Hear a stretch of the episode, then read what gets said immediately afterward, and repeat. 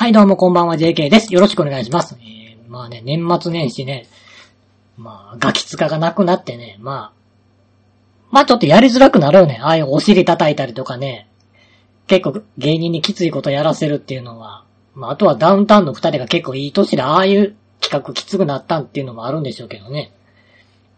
で、元旦は夕ご飯食べながらジョブチューン見てて、あの、セブンイレブン、ファミリーマート、ローソンの人気商品を一流料理人がジャッジっていう。まあ、ちょいちょいやってる企画ですよね。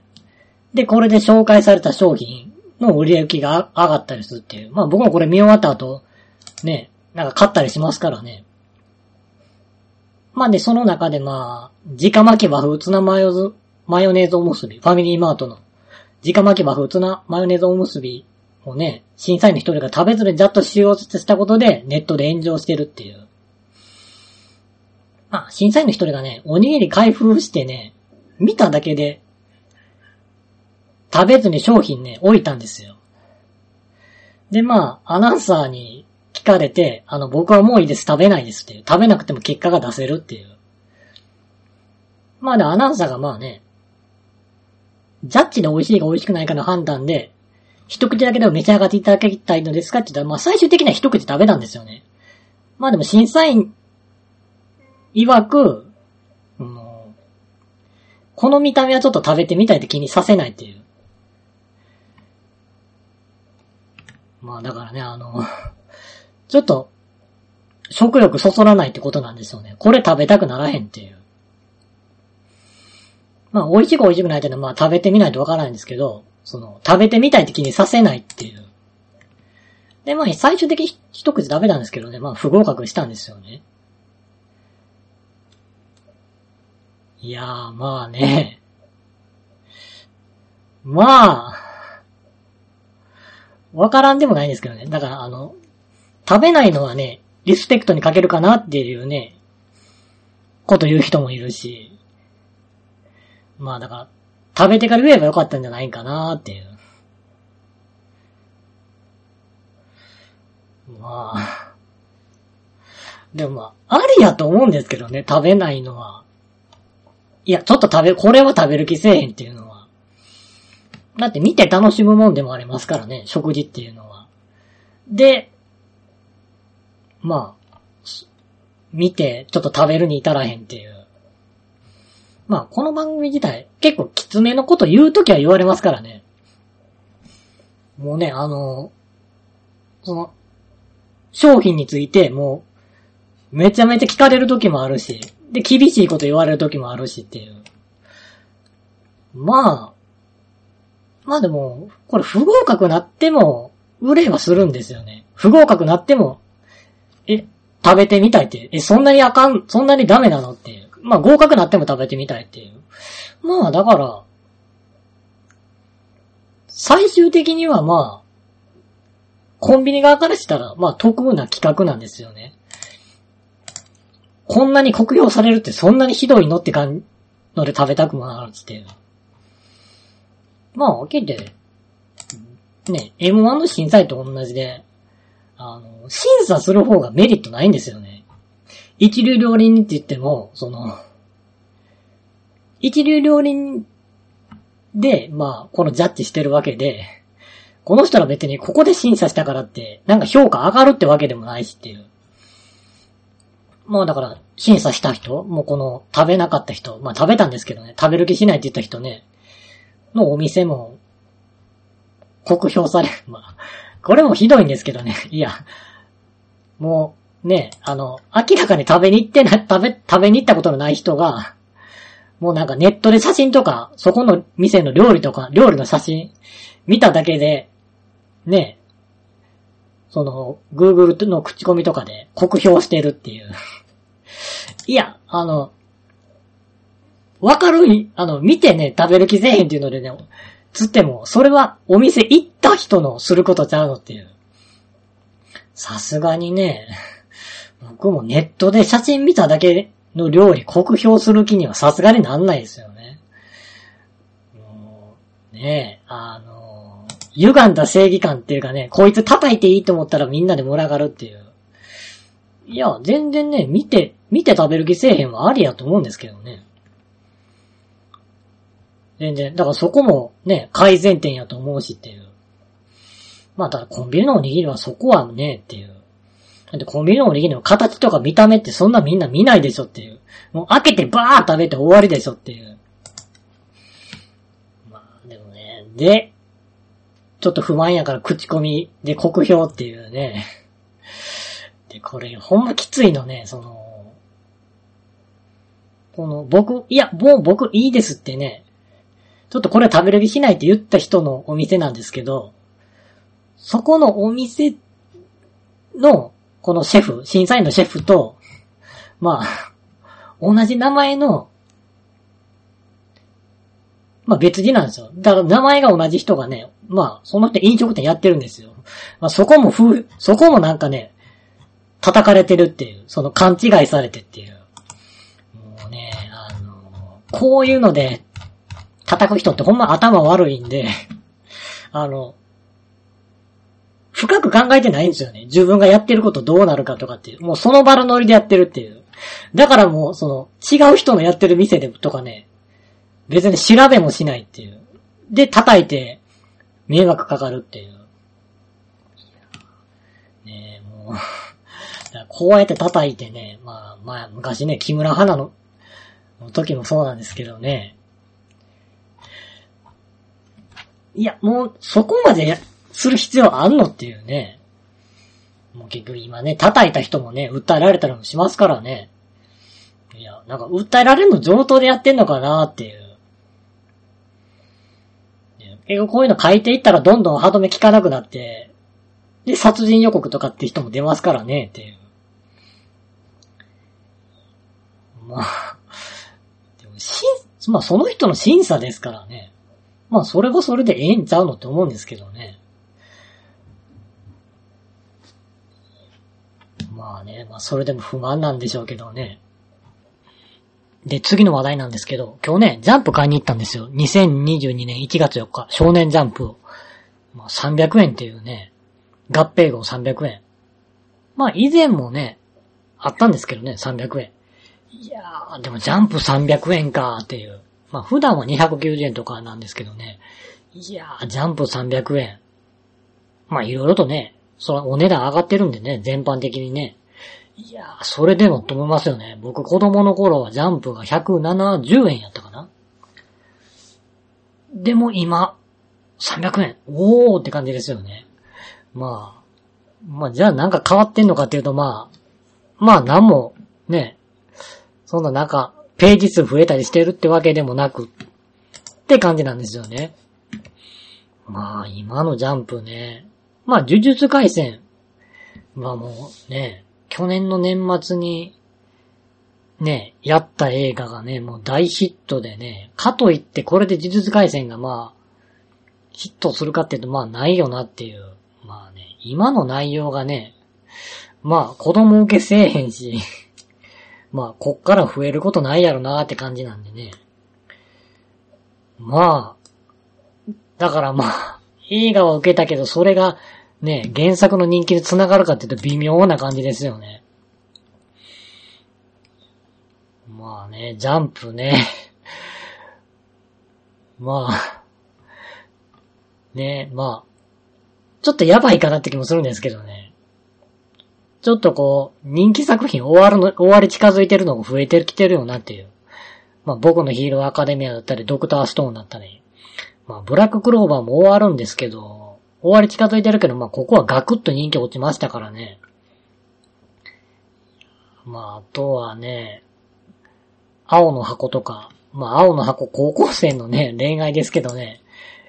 いやー、もうなんか、もう、自分はお呼びでないというか対象外なんで、もう呼んでも何とも思わないんですよね。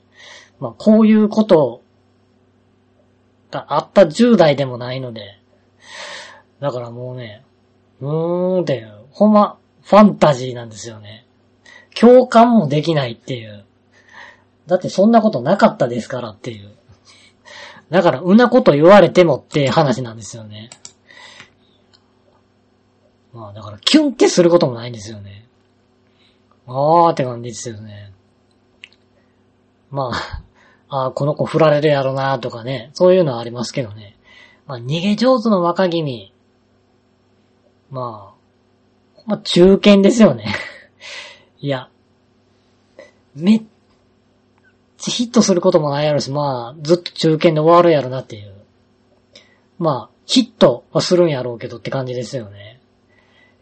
あまあ、他の漫画もまあ、まあ面白いですけどまあ、うち、まあ、これこのまま打ち切られるやろなーっていうのもあったりしてね。まあ、ワンピース、まあ、ワンピースも終わりに入っててるらしいですからね。言うても今101巻なんで さすがにもう終わりに入らんとあかんやろっていうね。いや、だってこのままね、ずっとね、まあ、もうちょい続けてもね、っていう。まあ、ハンターハンターはもう、ね、前回から救済がもう、3年超えたらしいですね。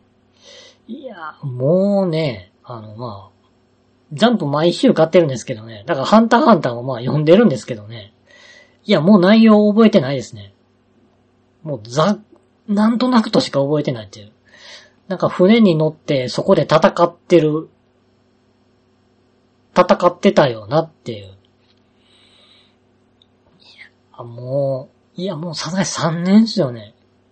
いやもうこれはもう、ね、もうこれは強権発動というか、そのもう、ね、もうちょっとお、無理やりでももう終わりに向かってもらうしかないですよねっていう。で、だってもうこれ作者の体力的にもうね、その作者がハンターハンターの中で描きたいことを描ききって終わんのって無理ですからね。もうだからもう、もうなんか打ち切りに近い形になるかもしれなくても、もう終わりに向かって、もう話はしょってでも書いてもらうしかないですよね。いや、だからそれか、いや、それともその、今の体制のまま続けて、もう連載途中で作者が亡くなるのが見たいのかって話なんですよね。ハンターハンター終わらないまま。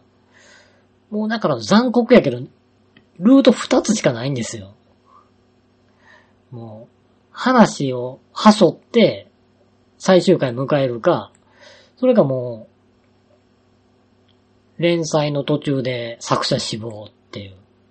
もうこれどっちかしかないんですよね。だからこれ、編集部も悪いんですよね。も、もっと前に、もうだから、この救済が今に始まったことじゃねえから、もっと前に終わりに向かって書かせるべきやったんですよね。もうせん、富樫先生も体力的に厳しいでしょうから、もうちょっと、終わりに向かって書いていきましょうっていう。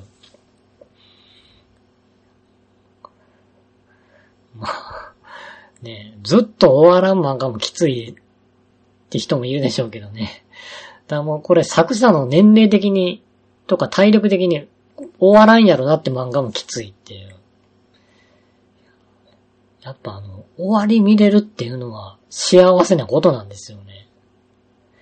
いろんな漫画がね、途中で終わったり、途中で打ち切られたり、作者が亡くなって終わったりしますけどね。だから綺麗に終われるってすごいんですよね。描き、作者が描きたいこと描き切って終わるとかっていう。いやー、でもね、ほんま、ハンターハンターはね、もう、もうなんとかせんとほんま 途中でね、もう亡くなって終わったりするだろうなと思いますね。次の話題なんですけどね。まあ去年はね、大晦日雷神見てたんですけどね。まあ雷神の中でね、柴田と久保優太が試合したんですけどね。まあ、まあこれ、八百長また台本疑惑がね、浮上したっていう。まあ試合後ね、ちょっと久保優太がツイッターでつぶやいたり、その、柴田と LINE のやりとりのスクショがね、こうネットに流れたりしてっていう。で、まあその後、で、まあそれ柴田拒否してたんですけどね、その後久保優太が、まあ、青汁王子こと三崎優太っていうね、その普段仲のいい人の YouTube のライブにな電話で生出演して、で、真相を言ったっていう。まあだから柴田が熱動って言った流出した LINE のスクリーンショットが本物で、まあ、柴田が持ちかけたっていう。まあ、柴田がね、あの、結局、まあ、試合は1ラウンドで、柴田が飛びつく腕引き逆十字固めで勝ったんですけど、柴田がね、1ラウンドは流して2ラウンドで真剣勝負してくださいって持ちかけて、久保が承諾したっていう。まあ、まあ、柴田はね、もう危険するかもって言ってたんですよね。まあ、で、久保に、まあ、インスタで、ね、辞退してすいませんってダイレクトメッセージが入ったっていう。まあね、で、久保にパンチをもらうと体が痺れるとか、一発でもらうと試合できないので危険する。って言ってて、で、そっから柴田が電話かかってきて、1ラウンドは顔を殴らないでほしい。蹴りはいいっていう。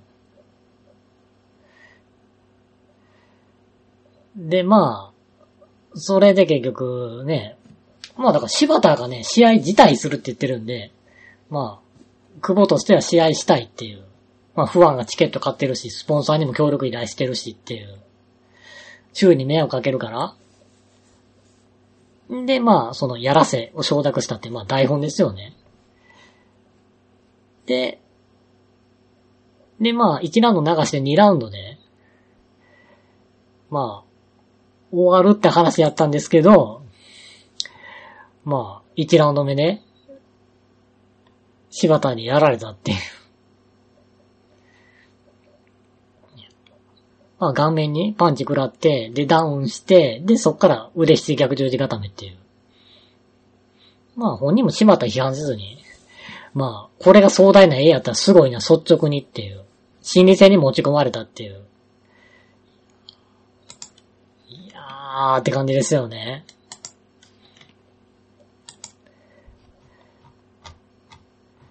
まあ、うーん、これどうなんだろうっていう。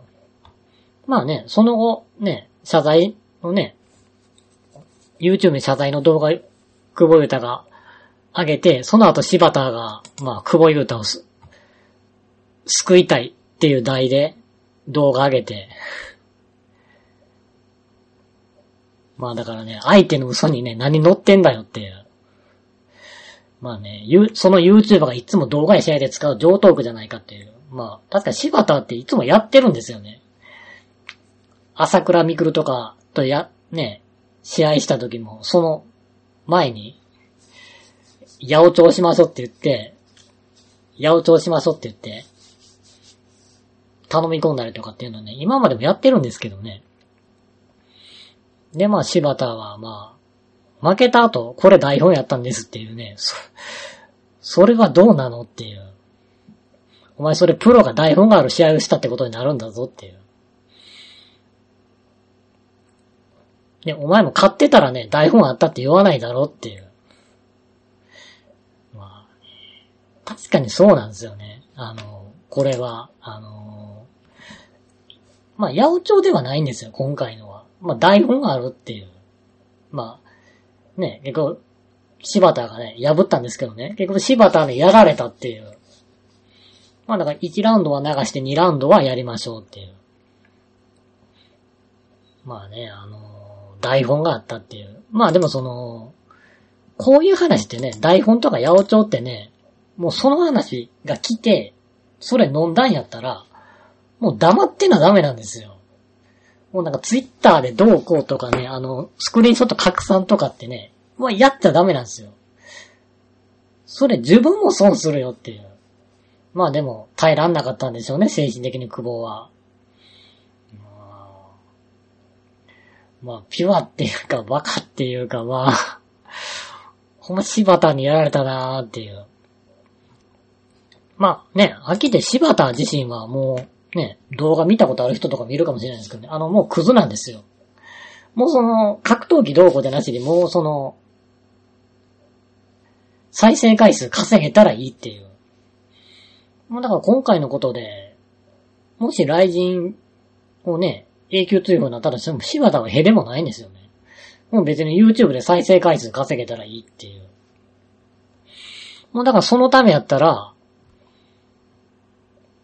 もう今回みたいなことしますし、もう言うたら、ね、騒ぎになればなるほど得するっていう。っていう。もうだから台本とかでもへ、台本とかヤオとか平気でやりますよっていう。いや、まあでもね、台本はね、まあ、ね、乗っちゃダメよっていう。いや、乗ってもいいんですけど、乗ったんなら、言っちゃダメよっていう。ってやつなんですよね。まあそもそもね、その、こういう試合前に選手同士で、そういう内容について、やうなり台本なりって持ちかけられたらね、対応しちゃダメなんですよ。もうすぐに、主催者に連絡しないとっていう。もうその時点でダメなんですよっていう。もう、もうね、受けるとか受けないじゃないんですよ。もう選手同士でやっちゃダメなんですよっていう。で、その結果こうなったっていう。いやーね、まあ、今2022年1月4日で、まあ、雷神はまだね、何も発表とかしてないんですよ。ただまあ、まあ、こう、もうね、これはちょっと、ねどうなるのかっていう。他の試合もそうなんじゃないかっていう目でね、見る人も出てきますからね。だからそこら辺をどうするかですよね。いやもう偉いことなったなっていう。結構ね、あんまり格闘技見てない人はね、これもエンタメとかね、まあ、格闘技なんてやらせでしょとかね、もうあるんだからって言うんですけどね。いや、それでもこれは、っていう。いや、まあ一応、ガチというかね、真剣勝負でやってるところでね、台本ありましたって、一試合台本ありましたっていうのがね、出てくるとね、いやー、これはちょっと、まあ、他の試合もどうなのっていう、今も、今までのもどうなのっていうのも出ますからね。まあね、ここまで出たらもう雷神もスルーできないですからね。まあね。いや、だからまあ、いや、あるかもしんないですよ。その、ね。八百長とかね、台本は他の格闘技でも。ただね、もうその、ね、それ飲んだらもう、言うた、ばらしたらダメなんですよ。それは自分も損するんですよっていう。もう、不正に加担してるんですからっていう。いや、ほんまこれを墓場まで持っていかんとっていう。あの、もう、ね。それはもうね、あなたを応援してくれた人に対する礼儀でもあるよっていう。ね、芸能人でもいますよね。じ、なんか実はね、っていう。実は、あ、あれはやらされてたんですとかって数年知ったっていう人ね。あの、アイドルとかでも、恋愛禁止ですとかね、付き合ってないですとかね、言ってて数年後、実はあの時っていう、あの頃、付き合っててとかいうね、あのー、誰も得せへんやつね。バラエティのワンコーナーの時間持たせるためだけにやってる誰も得せへんやつね。言ってるやつも、言ってるやつは損するしっていうのと一緒でね、その、やっぱりその、やるんやったらね、墓場まで持っていかなあかんよっていう。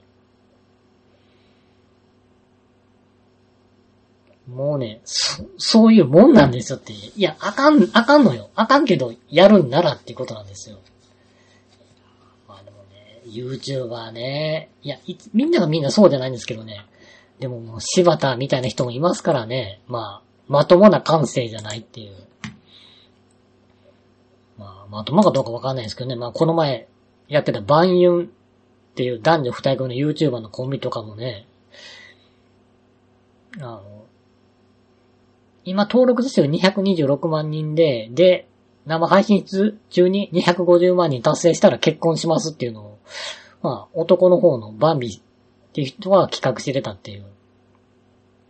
で、いきなり、いきなり配信始まった時にそれ発表して、で、ユン、ユンっていう女の子の方は、それ説明されて戸惑いながら始まって、で、結局、登録者数228万人超えたところで終了して、で、まあ、で、終わったっていう、結婚もなくっていう。まあで、いろいろ批判されたりして、で、バンビが謝罪っていう。で、まあ、で、まあ、ユンちゃんには、まあ、恋心がありますっていう。いやー、まあ、いや、ここまで、いや、YouTuber の人ってね、まあ、なんか仲直りしたみ、みたいですけど、ね、でもここまでやんのっていう。いや、自分の人生ここまで切り売りすんのっていう。いや、しんどいっすわっていう。いや、僕は、まあ、まあ、僕も一応配信、これは配信なんですけどね。いや、配信なんですけど、いや、ここまでは無理よっていう。こいや、普段なんかあったこととか喋れますけど、こんなね、結婚しますとか無理っていう。まあこれもどこまでほんまかわかんないですけどね。本当に知らなかったのか、女の子も知らなかったのか、とかは。まあでも、まあこんな形で結婚するのかなっていうのは まあ、ありますよね。まあだからこれ実際付き合ってんかとかもね、実際わかんないですけどね。まあ、ただこ、そこまでってやつですよね。そこまで、その自分の人生切り売りして YouTube のネタにすんのかっていう、ってやつですよね。まあ、ね席を、まあ、まあ始まったら断れないし、まあでも まあ、250万人いかんでよかったなって思いますよ。まあ、僕は男ですけどね。さすがにその心の準備できてないし、お互いの距離感とかもね、そんな感じでもないのに、ねえ、結婚がかかる状況になるっていうのはしんどいと思いますよ。まあ、ねえ。まあ、できちゃった結婚ほどね、ではないんですけどね、それでも、待ったなしって感じですからね、まあ、まあ、い、行ったらもう結婚するしかっていう。スタッフとかもいますからね、いや、無理無理無理って言って断れるのかっていうのもありますからね。まあね、YouTuber ね、まあ、難しいですね。スタッフ多かったらね、まあ、そんだけいろんなことできますけどね。でも、そうなったらそんだけ、ね、まあ、会社と一緒ですよね。その人の食わしていかなあかんし、っていう。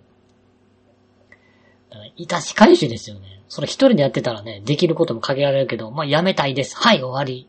で済みますけどっていう。まあ、でも YouTuber、いや、芸能人より体張るよなって思ったりね。って思ったりしますよね。